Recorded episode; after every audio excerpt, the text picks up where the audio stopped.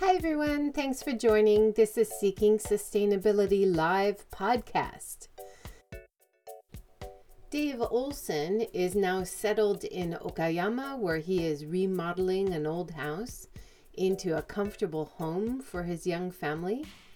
And when I started doing research for this talk, it was another example of doing the research part of the preparation and finding out so many interesting layers of the guest's past and learning that he was a Hootsuite visionary, creating social media campaigns to really connect users in their own languages, and especially at times of emergency.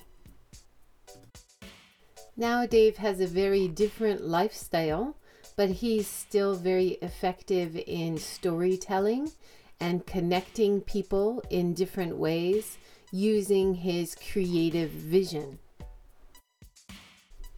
I think Dave's story here is a great example for all of us, that even when you might be sick or you have certain hurdles in your life, it's always possible to use your creativity, try to reach out to other people, and share your vision for a common future and a better way forward.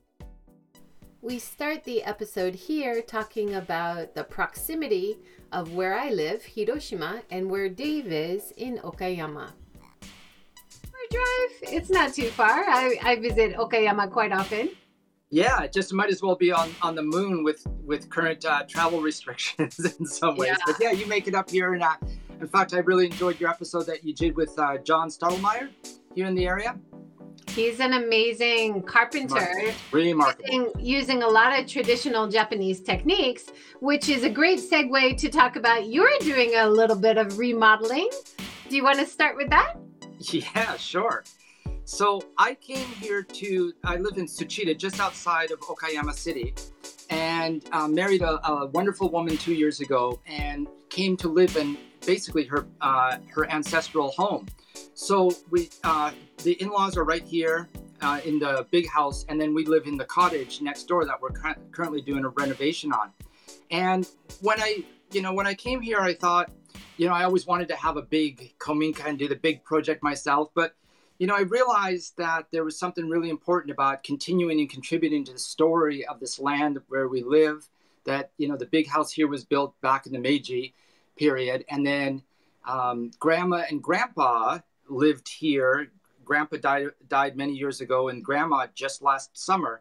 But this was their home. But then it was empty for 20 some odd years. My wife came back and resettled the little cottage. My wife's an arborist and loves the outdoors and wanted to be part of country living. So she came back, moved back into the cottage, which was in rough shape, and then convinced her parents to come out, and they did a big renovation here on the bigger house, keeping all the original beams and traditional touches to it, but also, see those gorgeous beams right behind you. Right. I love that you left them exposed. They're gorgeous. Well, I think it's really interesting, too, because you can tell that while the house was built really deliberately and strong, it's not these elegant, polished, perfect artisan beams. They were like, all right, this tree will do. Let's get it up there and get this because we got to get back to work.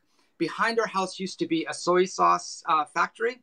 And also on the land are my two buildings that I adore. One is my wife's tool shed, and it's filled with chainsaws and ladders and pickaxes and all these things. And then in the back, we have my Kura barn. And when I moved here, I've been kind of on the road, living out of backpacks and hotels and hospitals for the last bunch of years. And finally, I had a place where I could bring all my creative life archives from Canada and other places and put it all here in this Kura. And Kura, it's, it's not really a barn. It's not really a granary. It's kind of a storehouse. 18-inch thick mud walls and big open beams, and it's probably the oldest house on the property here. And it's a real treat because it's kind of like a little bit of a sensory deprivation chamber. I can go in there, put on a record, and play with my letters and postcards. But to your original question about the construction project, so the house was a little bit small, and last year we welcomed Ichiro Stanley Thorvald Olsen in the middle of all the everything, global health crisis, TM. And we realized real quick, we need a little bit more space, and this was going to be a forever home. So let's put the work in to add to this house's story. The cottage itself isn't an architectural gem by any means. It's kind of a thrown together Showa era house, but we did a lot of things to bring it up to date, make it cozy, quirky, and efficient, and including things from like a wood stove, a tea ceremony area, opened up the kitchen, and putting in an oven, such luxury. And also doing some other practical things like putting in some insulation and big patio doors so we have airflow going through the whole house, and it connects right into the Naya. So it really makes it into a comfortable place that we can live in for years. And that's awesome. I love to show that to you, but it's, we got some rain. We got lots of rain today, right? Yeah, it's really the tile saw too, which I just can't really tolerate. I'm a bit delicate. No problem. I love your story about I'm showing a picture now of your in-laws' house. Mm-hmm. And I love the story that you said you decided to remodel the next house and the Kura. Because your in-laws were so kind and said, you can just move into our house. And you're like, they're 70 years old and they're Japanese, so I don't want to wait 30 years. Yeah, they're both just retired and full of energy and go, go, go. I call them the teenagers because they're lovey-lovey and they're always up to hobbies and activities. And I'm like, yeah, I need a house in 3 months, not 30 years, but thanks, you know. That's awesome. So this is kind of a big part, of course, this remodel, this new life in Okayama. Mm-hmm. Let's move back a little bit. Talk about what you were doing in your career way back in the day and how you've kind of reinvented yourself. And then let's come back to your life now and your art and your postcards and all your projects right now. Is that okay? Yes. Hold on. I better sip some coffee for this.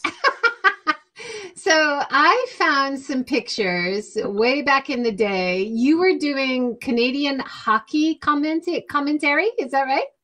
Right. You know, hockey in Canada it's often compared to religion, but it's really beyond that. It's like religion crossed with a soap opera.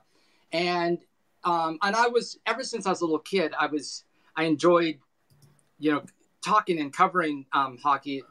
In fact, my first publication, my first social media was a mimeograph, like the Ditto machines, the ones that had the smelly ink on them. I was making little community newsletters with hockey news back in the 70s.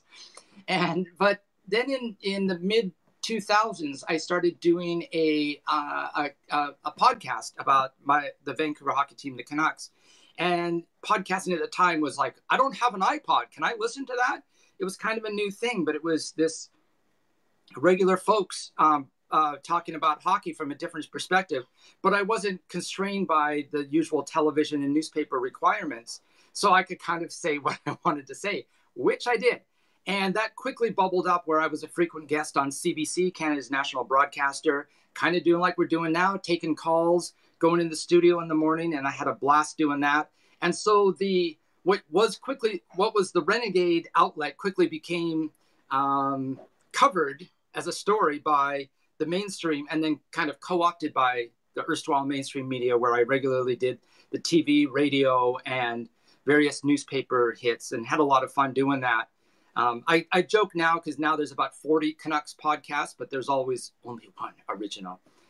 And so I had a blast doing that. Now my relationship with hockey is much different. I listen to the games on the radio while drinking coffee here in the Japan time zone, and that's the extent of it now. You know. Wow, that's awesome. And then you were doing marketing for a very long time with various organizations. You ended up being like a social media marketing guru at Hootsuite. Is that right? I was the first marketing director and vice president of marketing and community at Hootsuite. At the time, we were a little company of 9-10 people in a dingy office in the downtown east side of Vancouver. And we got to grow something from literally the ground up into a huge billion-dollar whatever company. It was an incredible experience. Took a fantastic amount of energy, of course, But I was able to bring, you know, I've always sort of been a generalist, you know, doing lots of different things and having tons of different hobbies and skills rather than a specialist. And I was really able to show the benefits of having all these experiences as I got to bring them all to bear at Hootsuite, including my international experience and just traveling around and hitchhiking. Who knew that would be so handy? As well as, you know, things that get called marketing and branding and PR and starting help desks and incubating all the different departments until they were big enough to be their own department. Along the way doing that, I was able to do a couple keynote talks at South by Southwest and did a TEDx talk and did a lot of that kind of stuff and fantastically enjoyed it. The part that the two parts that I really enjoyed the most is I had practicum students from all around the world. Over the course of, you know, 4 years, I probably had 63 practicum students coming in from all kinds of different countries. And I'd see these 19, 20-year-olds come in. And I could imagine myself when I was 19, 20, hitchhiking around in different countries long before the internet was a consumer tool. And I was the person there to welcome them and help them get settled in this new adventure of their life. And so that, to me, was a real pleasure and privilege. And I keep in touch with so many of these folks now who are now onto their careers and families.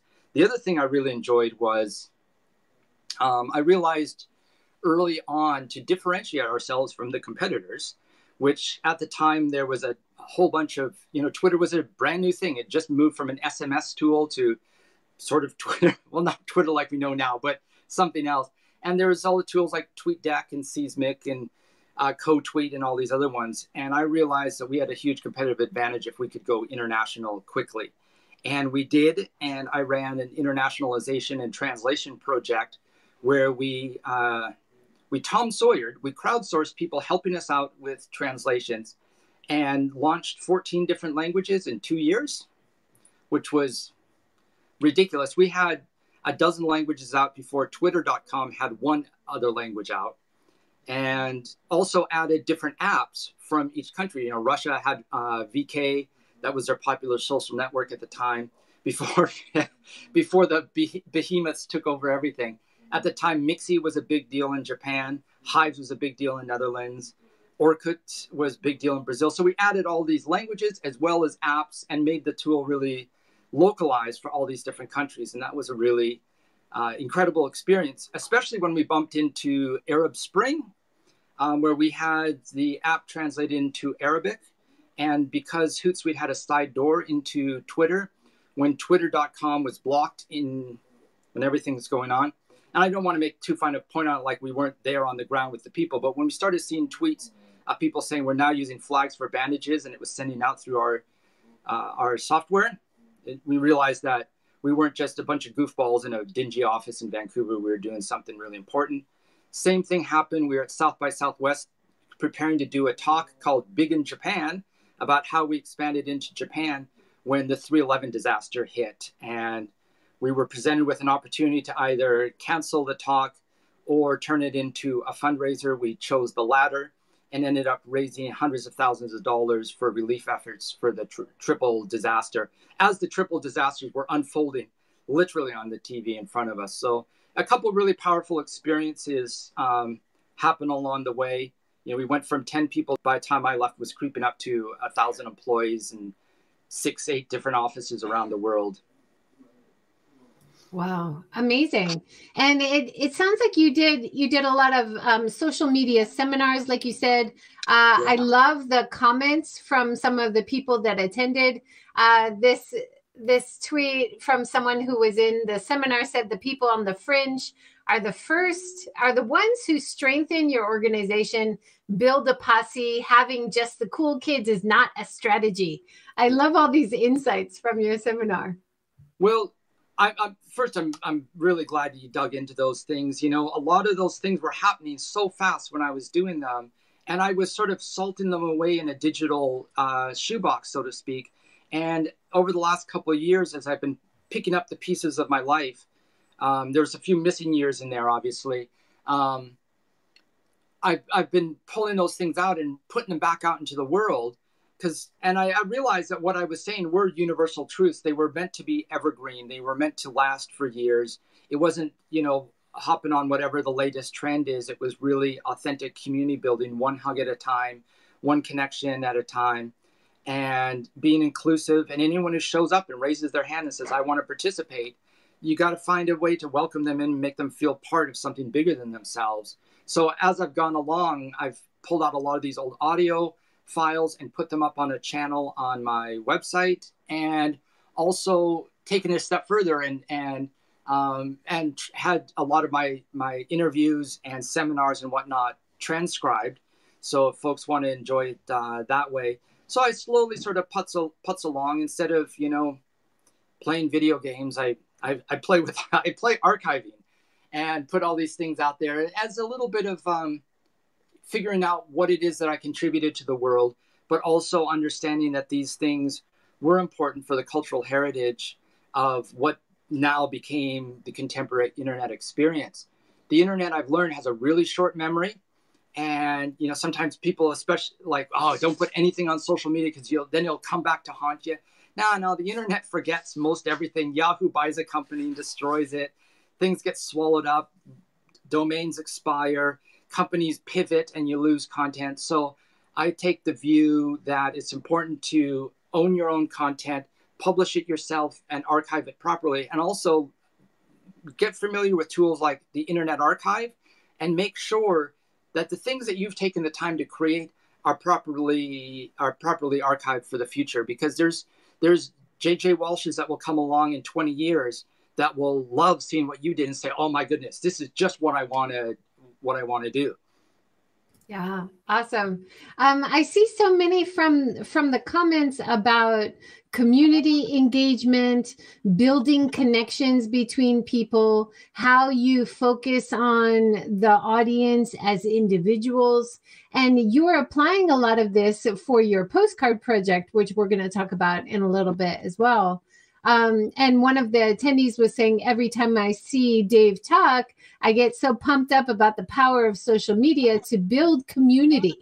Thank you, Dave. So it's different from the normal things that you hear about creating a massive audience and stuff. And have you been able to retain this kind of sense of community in social media as you developed your career, you think?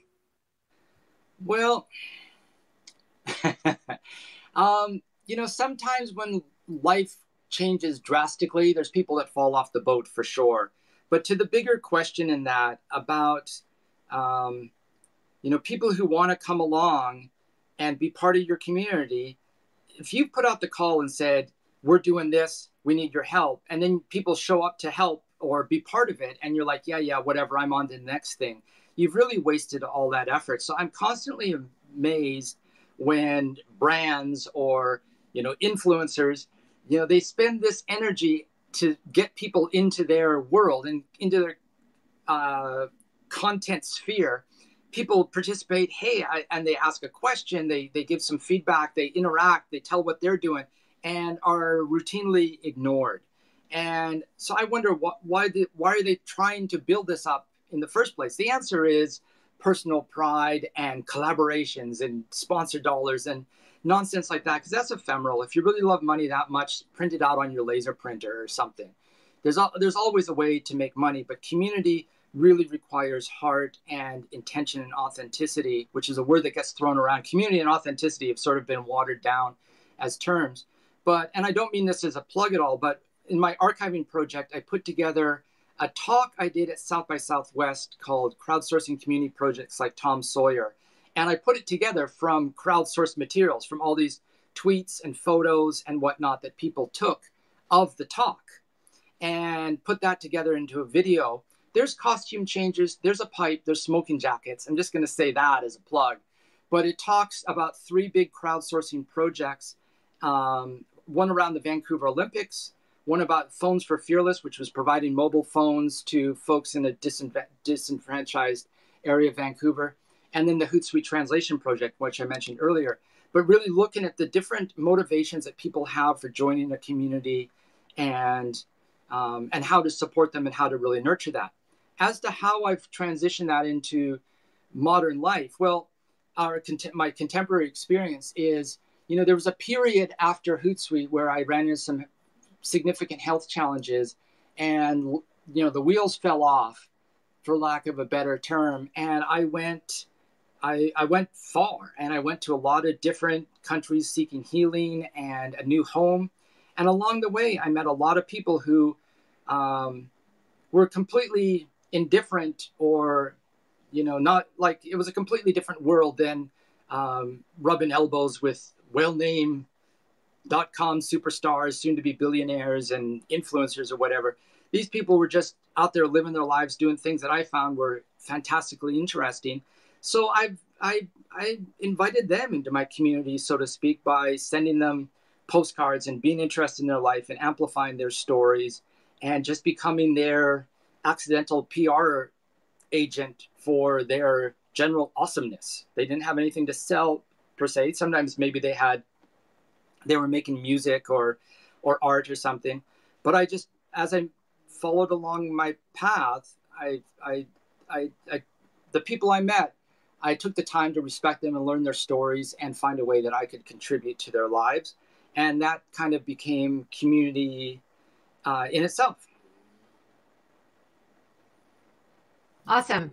I'm showing your homepage screenshot right now. So if people want to see all of these amazing archives and what Dave is up to now, and your whole career, all the videos, everything is laid out in this amazing website. You've done a lot of work. This is a great place to send people. Yeah, when I look at it, I go like, how did I pull that off? But, you know, I used to have stuff spread over all sorts of different websites, and a friend named Dwayne, who now lives in Spain, which is always fun to say, he gave me a hand and brought two dozen different sites all into one giant WordPress CMS. And then instead of watching TV, I organize things, put things into categories, and have built this out. And, you know, I just, you know, tools like FaceSpace or whatever, they'll eventually fade away, you know, like AOL did or whatever.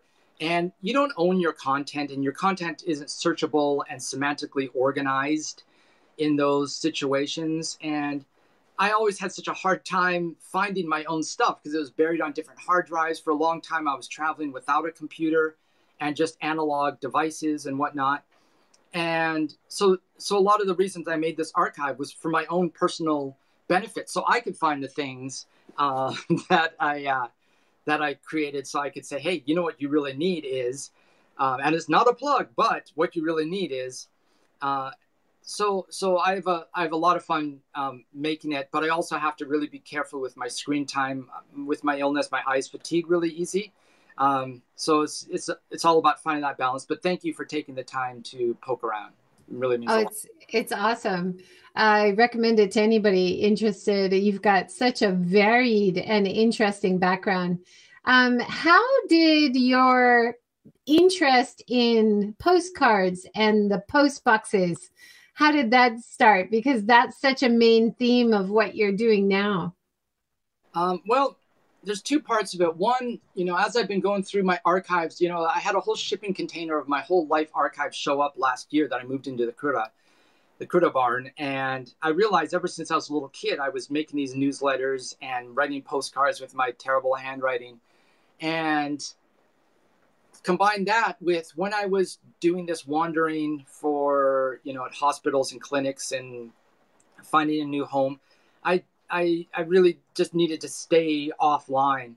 And so, and I have, with my health challenge, I can't be really out chasing around and doing 12 things a day. And so instead I would go to find a great coffee shop, write postcards, and then go on a quest. My quest in every place was to go find the post office and then start documenting the post offices by taking pictures or making a painting right there on site, taking the photos. And then, you know, while I was there in the hospital, I would start making paintings of the post boxes, and then made the paintings of the post boxes. Here's an example. Paintings of post boxes into postcards, and then mail those postcards. And so it becomes like this recursive story of an art piece. Rather than an art piece that's static and just lives somewhere, it becomes a sort of a living, breathing thing in a sense that, you know, little pieces of my heart get handled by so many hands going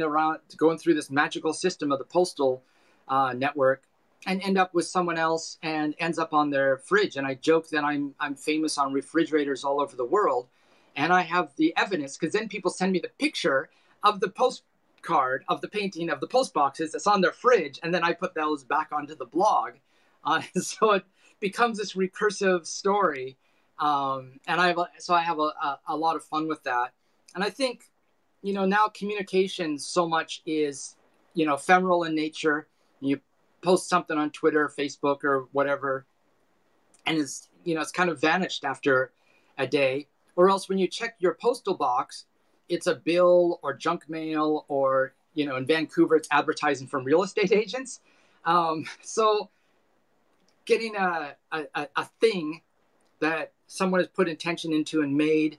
And, you know, I love to put on fake stamps on it. You know, I get stamps from other countries just to confuse the situation, put thumbprints on it and fountain pens and, you know, making my own art on the postcards. And I really think that these are something that people can hold on to generationally, or, you know, I hope they don't just use it for Tinder, but if they want to, you know, light your wood stove with it, you know, as well.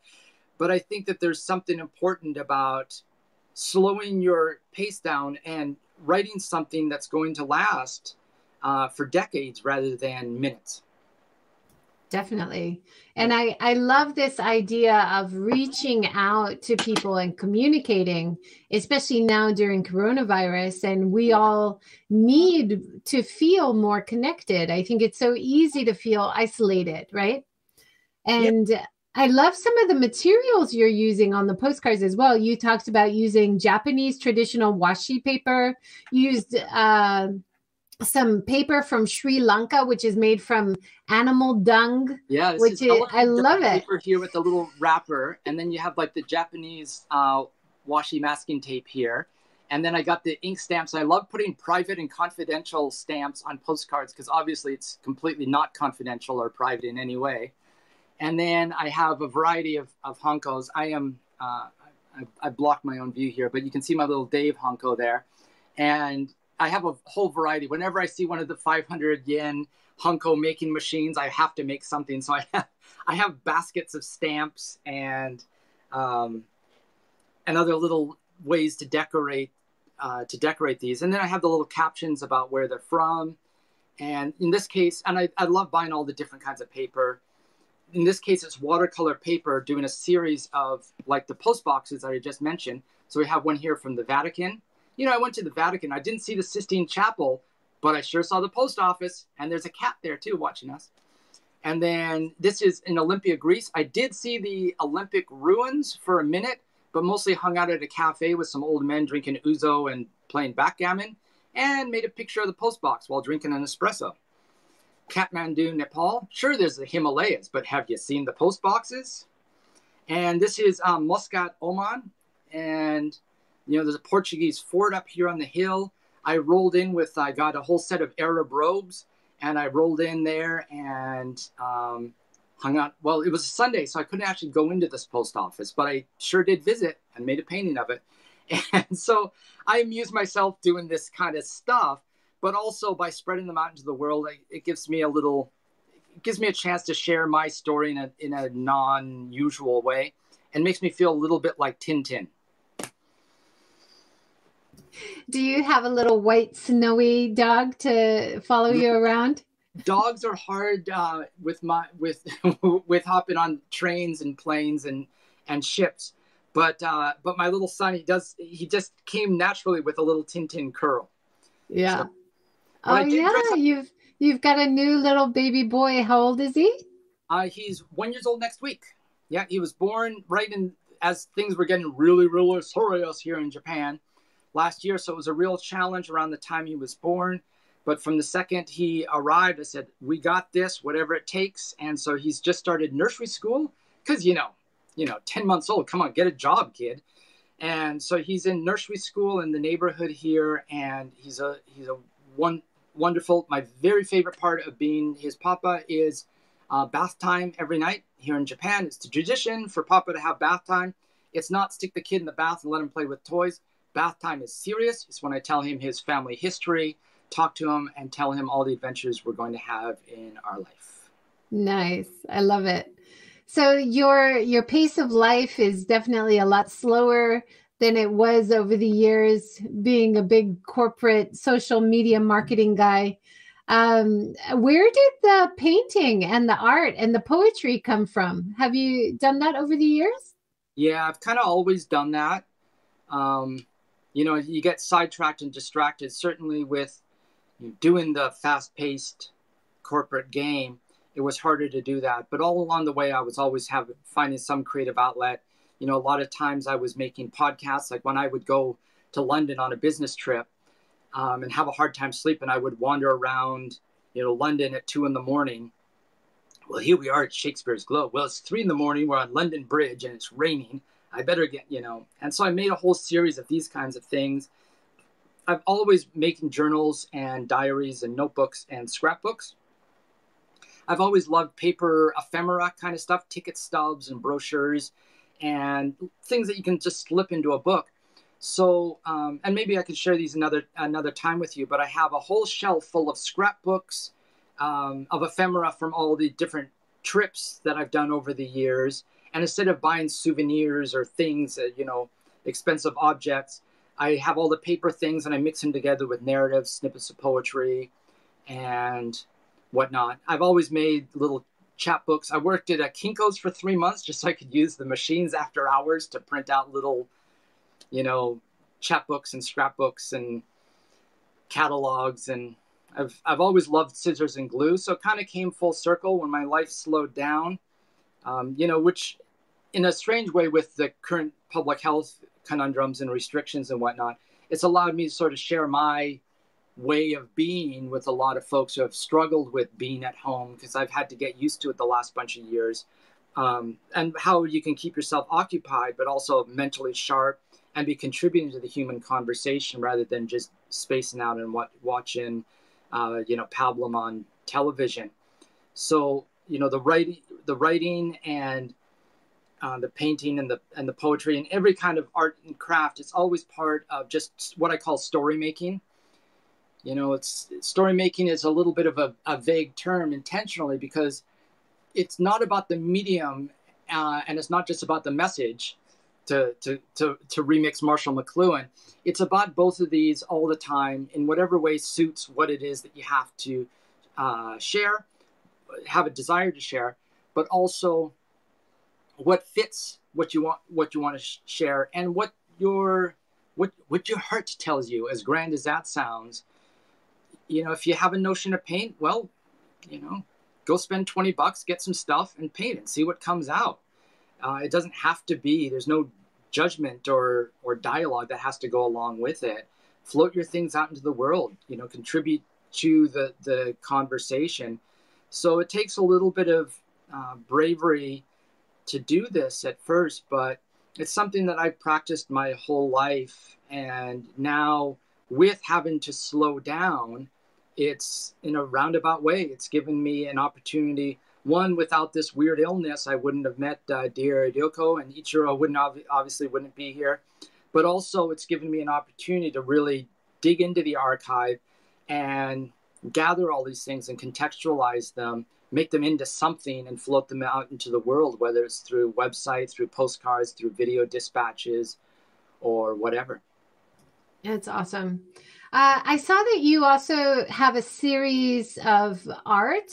It's like scrapbooking, like collages, using hotel stationery. Yes. I love that idea. Yeah. I'm so glad you do. When I travel around, you know, I love finding the, I'm just trying to see if I have some examples here in the suitcase. I love finding the quirky old faded glory hotels, you know, the old Grand Budapests of the world, and finding the ones with the letterhead. And so I had all these snippets of poetry that I'd written through India and Nepal and whatever. And then I got on a ship that was going through the Suez Canal, and I took the time to transcribe all my scribbled diaries. And then another stop along the way, there was a printer at a hotel. I printed all this stuff out thinking that, well, I'd edit it and make it into something.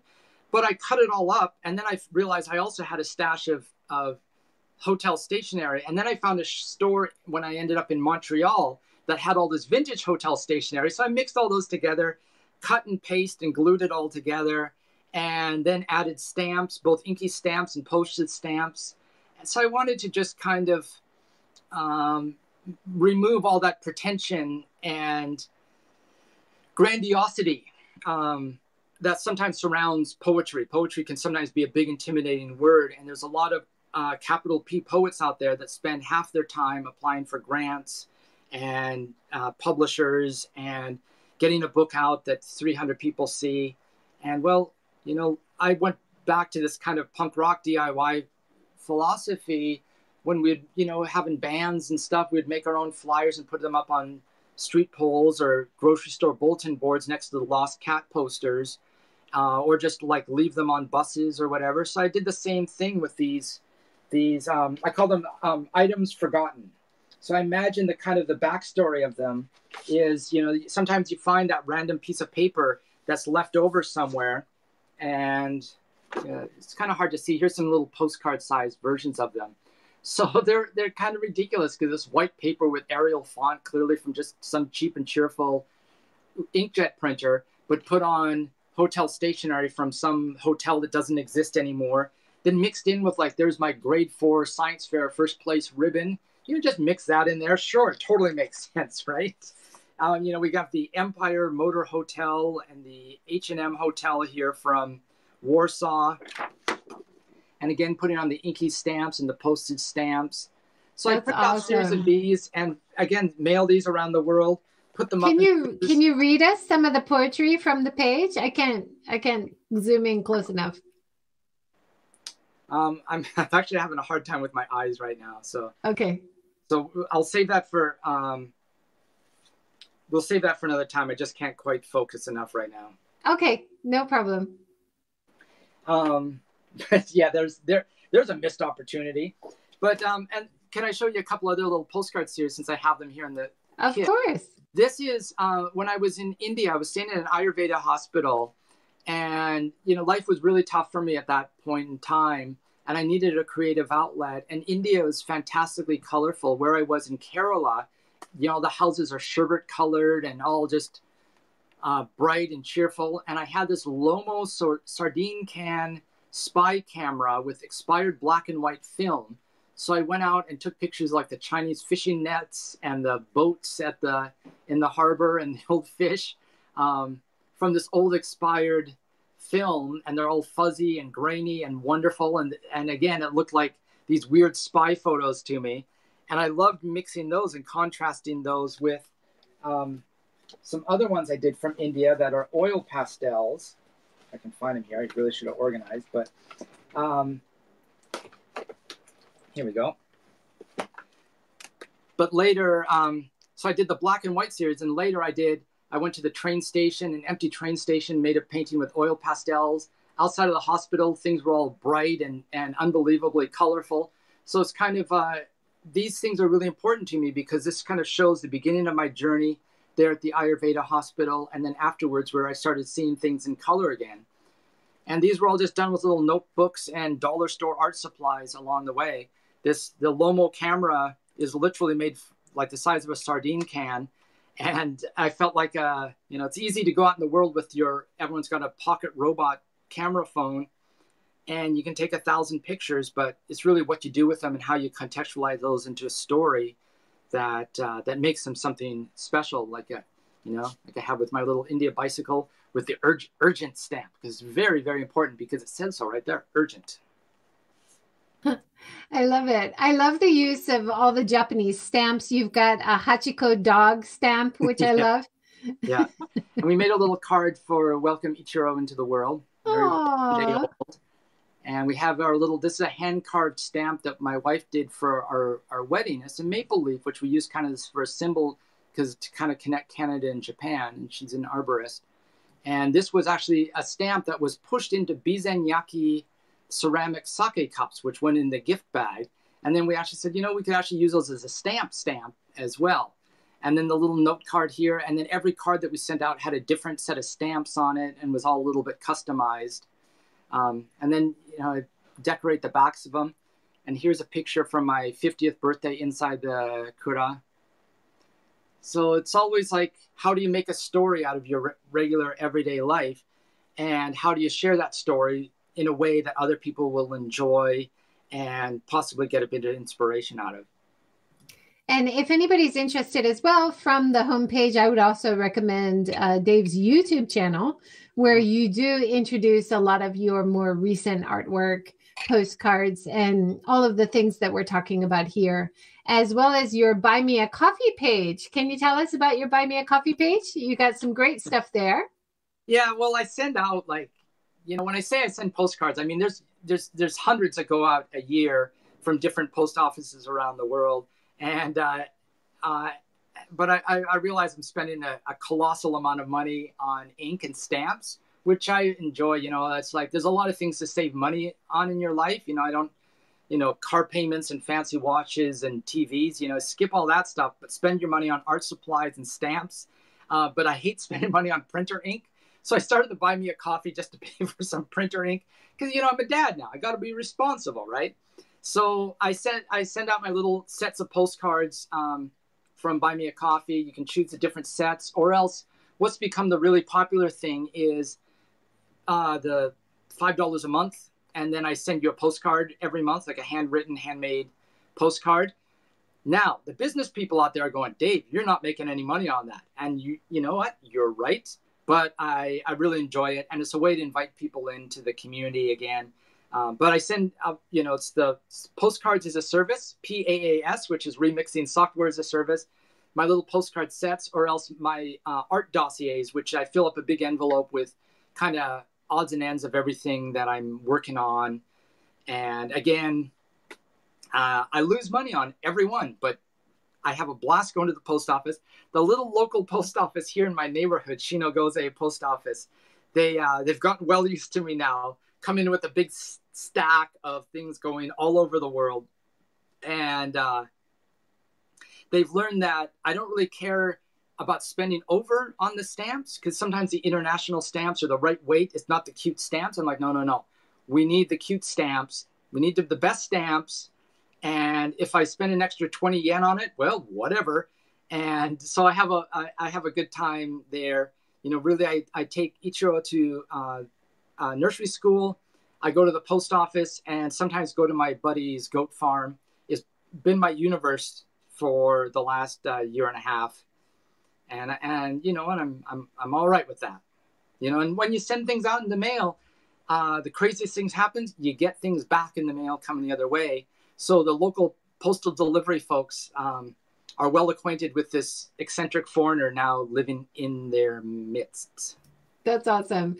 And aren't Japanese stamps wonderful? Like how they change every season. They have such a variety of like illustration versions, real pictures of rural Japan, traditional Japan. Different kinds of sports or, you know, performances. I love it. I always buy the interesting ones. And same as you, they always say, you know, or international, just print out this generic one. And I'm always like, no, I want the pretty one. Yeah. Yeah. And I collect collections, and I have to be very careful because I start buying stamps and go, oh no, I can't use these. But whenever I start to tell that to myself, I immediately realize that that's the one I need to use and send it out to the people so they can enjoy that little slice of Japanese culture. A lot of times I will, recently they have these really cute ones. They're just a 1 yen stamp, but it has a little teddy bear with a postal worker outfit on. It's like a little postal kuma-chan. And I buy sheets of those just to seal the envelopes as like a little envelope sealer because they're so cute. And then I take them to the post office and they're like, well, this, you know, this is already 1 yen on here. We can buy some. I'm like, no. That's just decoration. It's all right. Let's make these envelopes awesome. So now they have a fun time with it. They have a fun time with it as well. One note, you mentioned my YouTube channel. You know, a lot of what's on there is there's a lot of my old lectures, And then I make these ambient train videos. When I'm riding trains in different places, I'll just put a camera on the window, and I find them, that train noise, really relaxing for when I'm writing, for having something in the background. That feeling of being on a train is really satisfying to me. But when the current health situation started, I started doing my Japan cottage musings to kind of tell people some tips and tactics of how they can keep themselves amused and occupied and productive during these times. And I figure being a Gen Xer with a disability and a lot of hobbies, I'm made for this moment. And I think some folks have found some inspiration. And certainly I've received a lot of letters from people who kind of got sparked into letter writing or scrapbooking or going through their own, what I call personal archaeology, meaning going through your own stuff that you've collected over the years and making it into something. In fact, leading up to my 50th birthday last year, I know, 50, right? I suddenly had all my old stuff. And a lot of this stuff, in most cases, gets lost over the years. But in my case, I moved so much. You know, I've lived in, I don't even know how to count them anymore, so many houses. So stuff was always just going into different storage lockers in different places. And finally, I kind of gathered up all these things. And both my parents died in rather short order. So I ended up with things from them. And I realized I had photos from every year of my life that I could specifically date from different passports and visas and ID cards and class pictures. And so I kind of did a little project where I said, can I find a picture from every year that has a definitive date on it to document? Not obsessive at all, not weird at all. But I had all these passports, all these glasses, which I think you would enjoy, JJ, because you have a fine assortment of spectacles. And I found all these old glasses. Well, I better make a photo essay out of those. I found all my elementary school report cards, which I just found so elegant that the teachers were still writing and hand typing the comments. So, you know, this... it's a great way to put on a record, go out to my barn, put on a record, and kill a couple hours sorting through these things and savoring this moment and understanding the journey of how you got to be who you are today. Because all those little things, and, you know, I said earlier, I found that I'm pretty much the same guy I was when I was 7 years old, making little newsletters and sending postcards and wanting to be Tintin. I just ended up being Captain Haddock or Professor Calculus or something instead. Blister and barnacles. I love it because how many times, you know, you'll take a trip to somewhere and you'll have a really interesting ticket stub from going in a museum or going up, you know, on a carousel or something. And you want to remember that. Scrapbooking is a great idea, but scrapbooking plus poetry plus in a postcard, I love that concept of you sending a postcard to someone, them putting it on their fridge, taking a photo of it, sending it back to you. You've got this connectivity over the miles and from your creativity, inspiring and connecting to others. It's so magical. I love it. Right. And, you know, one note about the scrapbooks. There's a lot of, it turns out there's professional scrapbookers out there in the world. And you don't have to go further than Instagram to see people who are making these convoluted epic things, but I most of the things that they're making, they're just, you know, stock paper and odd things that they find, and great, if you enjoy that, do it. But all of us have those ticket stubs from the carousel and the gondola and that concert. And, you know, here in Japan with the wonderful 100 yen stores, even getting those notebooks, a glue stick and some double-sided tape and a pen, you're up to about $4 or $5 you've spent, and that's all you need. Go to town. Scissors and glue. Everywhere I go, I always have a little case like this. I have a whole stack of old suitcases I cover up with stickers and fill with art supplies, scissors, glue, double-sided tape, a few stamps, and whatever you have. And put on a record, and whatever happens with it, happens with it. Sometimes we get precious with these artifacts. And yeah, they're precious memories, but if they're living in a shoebox and nowhere ever sees them, there's no audience breathing life back into those things. And, you know, and now with the phones, oh, yeah, I went here. I want to show you this picture. Scroll, scroll, scroll, scroll, scroll, scroll, scroll, scroll. Here's a great picture on a 3-inch screen for you to look at. Yeah, you can. like there's no context or no story or no way for people to dive into that and enjoy it and savor it and look at the nuance. Where this little humble postcard printed here on a, you know, on a your regular printer that ends up on someone's fridge, they can look at that every day and they can notice a little bit different part of that. Oh, there's a little flyer there on the wall. And then later they connect with another piece of my story and go, you know what? He's talking about India in that. I think this is the same place that he did that. Let me go down this rabbit hole. And then that inspires them to say, you know what? I've gone to this place and I have these old slides that I made. Why don't I get a slide scanner and spend an afternoon doing that instead of watching, you know, sequel 6 of some movie series? Yeah. Just an idea. No, it's awesome. And it's such a, I think we've lost this way to communicate in this tactile way. Who is sending postcards anymore? Who is writing letters anymore? But if you get, like you said, if you get a postcard or a letter in the mail, not just a bill or some, you know, spam flyer, it's so meaningful and you connect to it on a different level. I love it. I think so. And, you know, I'll tell you one character out there in the world that's been a big inspiration to me. I was doing this before I knew about him or had a chance to meet him, but there's a guy called Nick Bantock who wrote a series of books called Griffin and Sabine that some folks may be familiar with. But the whole book is a fictional correspondence between two people that's all written as postcards. But Mr. Bantock made the postcards, made the art on the postcards, made the stamps, had the stamps printed, put the stamps on the postcard, made all of those into the book. The book has envelopes and whatnot in it. And I'd done a fictional project called Letters from Russia. That was kind of a, I don't know, it was like Tolstoy's War and Peace fan fiction. It was all written as letters from the point of view of a French cobbler with Napoleon's army, had letters and drawings and bound it all up in a book. And it was a neat little project. And people said, oh, it reminds me of Nick Bantock's Griffin and Sabine. I tracked this down and said, I got to meet this dude. But how do you meet a guy who sells millions of books? Well, what does he love? He loves stamps and weird stuff from other countries. So I loaded him up a big envelope of stuff from Sri Lanka or India or wherever I was, and made arrangements to meet up with him to add to his collection of ephemera. And he's been a huge influence. He's a classically trained fine artist, which I am not, but we all have our different way of approaching all of this. You know, the thing that I have going in my benefit that he doesn't is I've taken the chance and bought one-way tickets to a lot of weird countries, you know, all through Micronesia and Arab world and Indian subcontinent and just gone with no plans. And a lot of it was pre-internet days, which I don't know how, I'm not quite sure how we did it.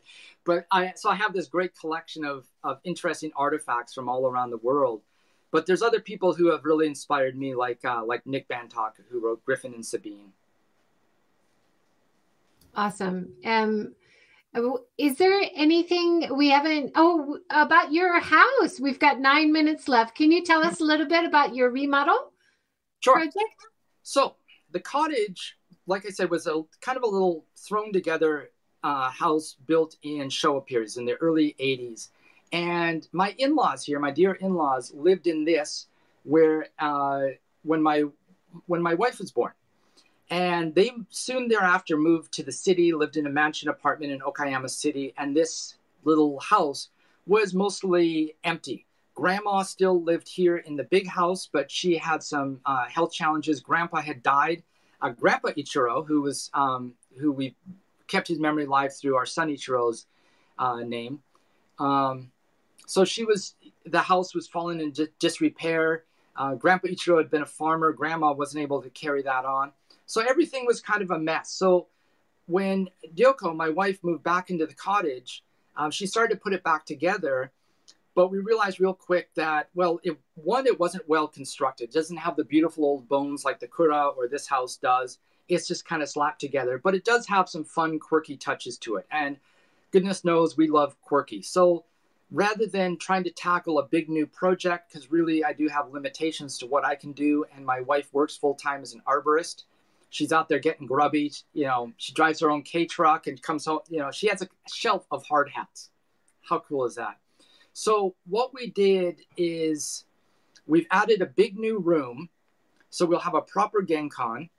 And we did a couple of really nice touches, like taking the old sliding doors from this house before remodel and using them on the cottage. So they're kind of Taisho era doors.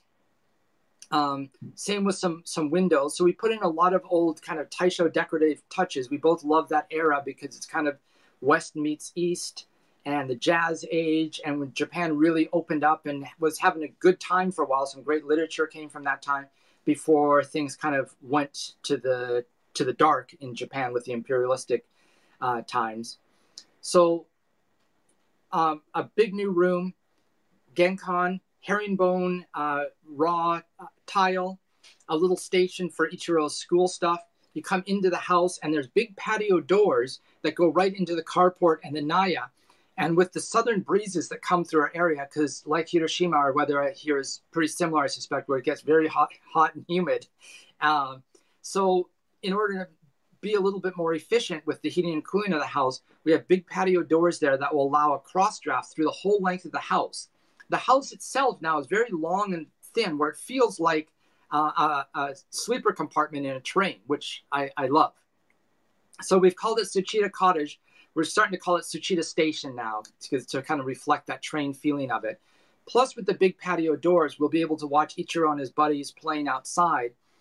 You know, because I have a hard time getting out and about in the neighborhood, I really want to turn our place here into like where all the kids hang out, you know, and with the carport right there, you know, I figure in a few years I'll be setting up an outdoor movie theater in there, making popcorn for the kids. If the kids all want to come over, and I'll make them, you know, apple and peanut butter snacks, being the quirky foreign dad here. I'll love all of that. And then front room will also have the piano. And we have all kinds of musical instruments scattered around the house because Ichiro will have a band whether he wants to or not. And so I gotta be the guy who makes the flyers and hangs out the merch table. Plus our desks, we have, as you may not be surprised, we have many desks. And then the kitchen was stuck in the back corner of the house as kind of an afterthought. Now which was really challenging with the baby because you can't supervise the baby and cook or wash the dishes at the same time safely. So the kitchen now is getting moved into what was once the living room. It'll be all open. There's an oven. Hurrah! 3 burners on the stove. Yes, 3. The tile backsplash just went up yesterday. Great blue tile. Maple flooring all in there to continue with our maple theme. And then a tatami area in that same room for the wife to do tea ceremony. She practices tea ceremony. And we both have an interest, especially her, to introduce this to more than just the silver generation here in Japan. You know, it's important, you know, people have a sense that tea ceremony is all austere and super serious. But really the point is to enjoy tea and enjoy one another's company. So we're setting up an area for that to be a really multifunctional space. Plus these 2 rooms together, it will allow us to have, you know, house concerts and, you know, tea parties and other events. It will be a great place for birthday parties. Most of the furniture we've got secondhand or from Motainai groups. So we've saved a ton of money on that, plus repurposing some of the other pictures, plus not buying things like a TV. So the maple flooring, last year we put in a new ofuro. I spent a lot of time in the bath. So that's been already redone. We're getting the bedroom tatami re-wrapped and new edges on it to just kind of freshen that up.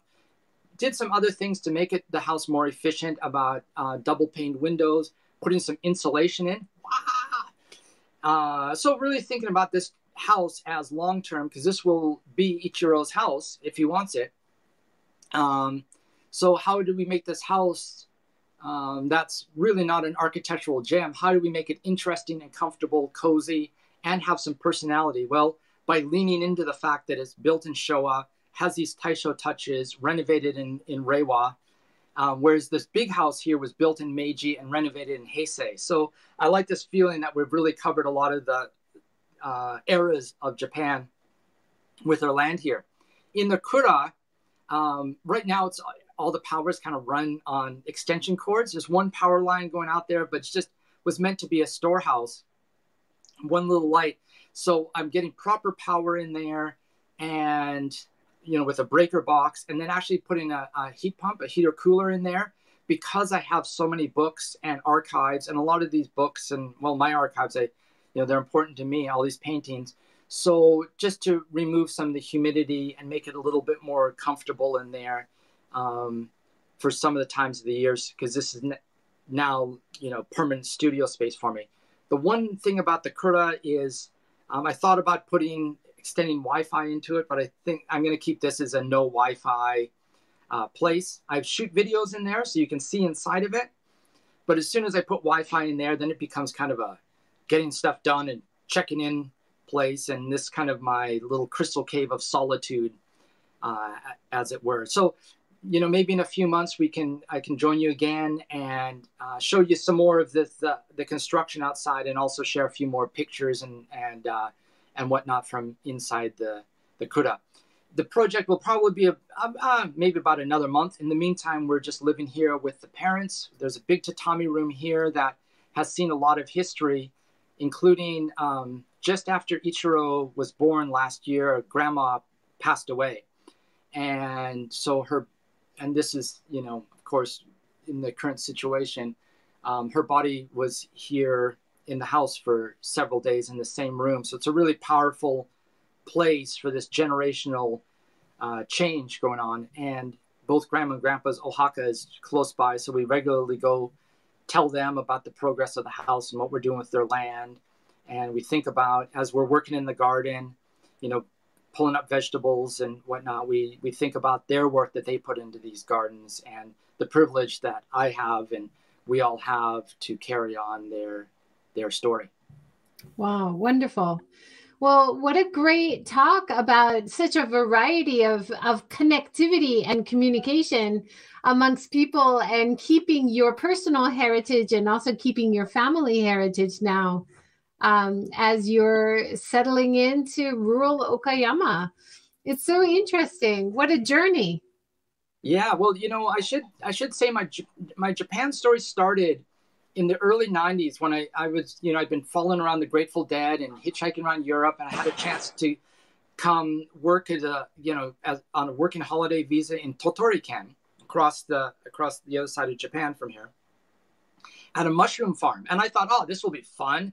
Good adventure, go to Japan, work a little bit, get a motorcycle, travel up, travel everywhere. It turned out this was like a 6-day, all the time, work, work, work. It wasn't a working holiday visa. It was a work, work, work, indentured servant visa.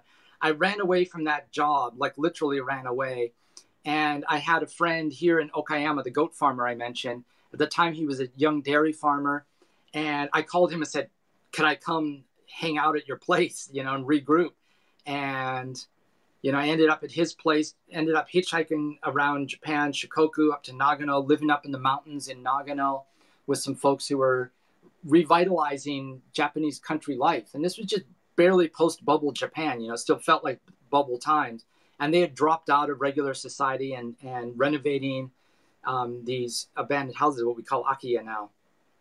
And then I left to Guam on a visa run and didn't come back for 20 some odd years. Japan was always there in my heart, in my story, but I just didn't have a chance. And then I came back. I was in Indonesia. I had to go to the States to deal with my late mother's estate. And I said, I really want to go visit Farmer Mac at the goat farm and just regroup. My health was really bad. I was in a really tough emotional state. And I went to the goat farm in Okayama, same place I'd been 20 some odd years before. And one night there was a girl there drinking wine at the farm. And I rolled down there in my pink pajama, my pink monogram pajamas. I think that's probably what did it.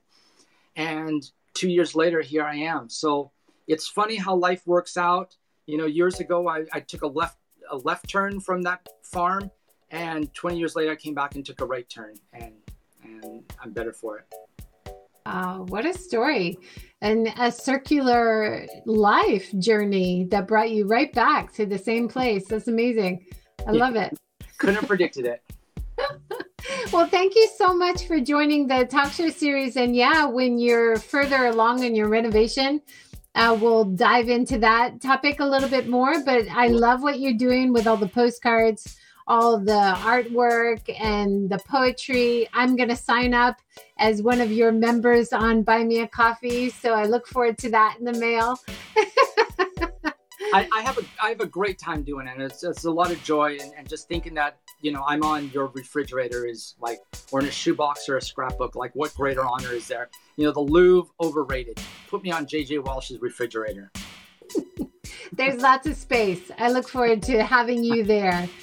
Thank you, everybody. Take care. Have a great day. Thank you.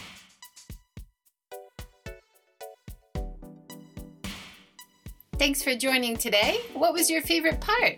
Why don't you write a question or comment below and I'll reply, or I'll get the guest to reply as well. Please think about sharing it, liking, subscribe, comment, join to support the series. I really appreciate your support and your enthusiasm for seeking sustainability wherever you live. And I really hope that this talk show series can give you new ideas, new insights, about innovation and different topics which are connected in some way to creating a better quality of life for people, better quality of environment, and getting enough income and still supporting the economy. I always appreciate the comments and questions, so if you have anything to say, make sure you write it below. I'd love to hear from you. Have a great day. Take care.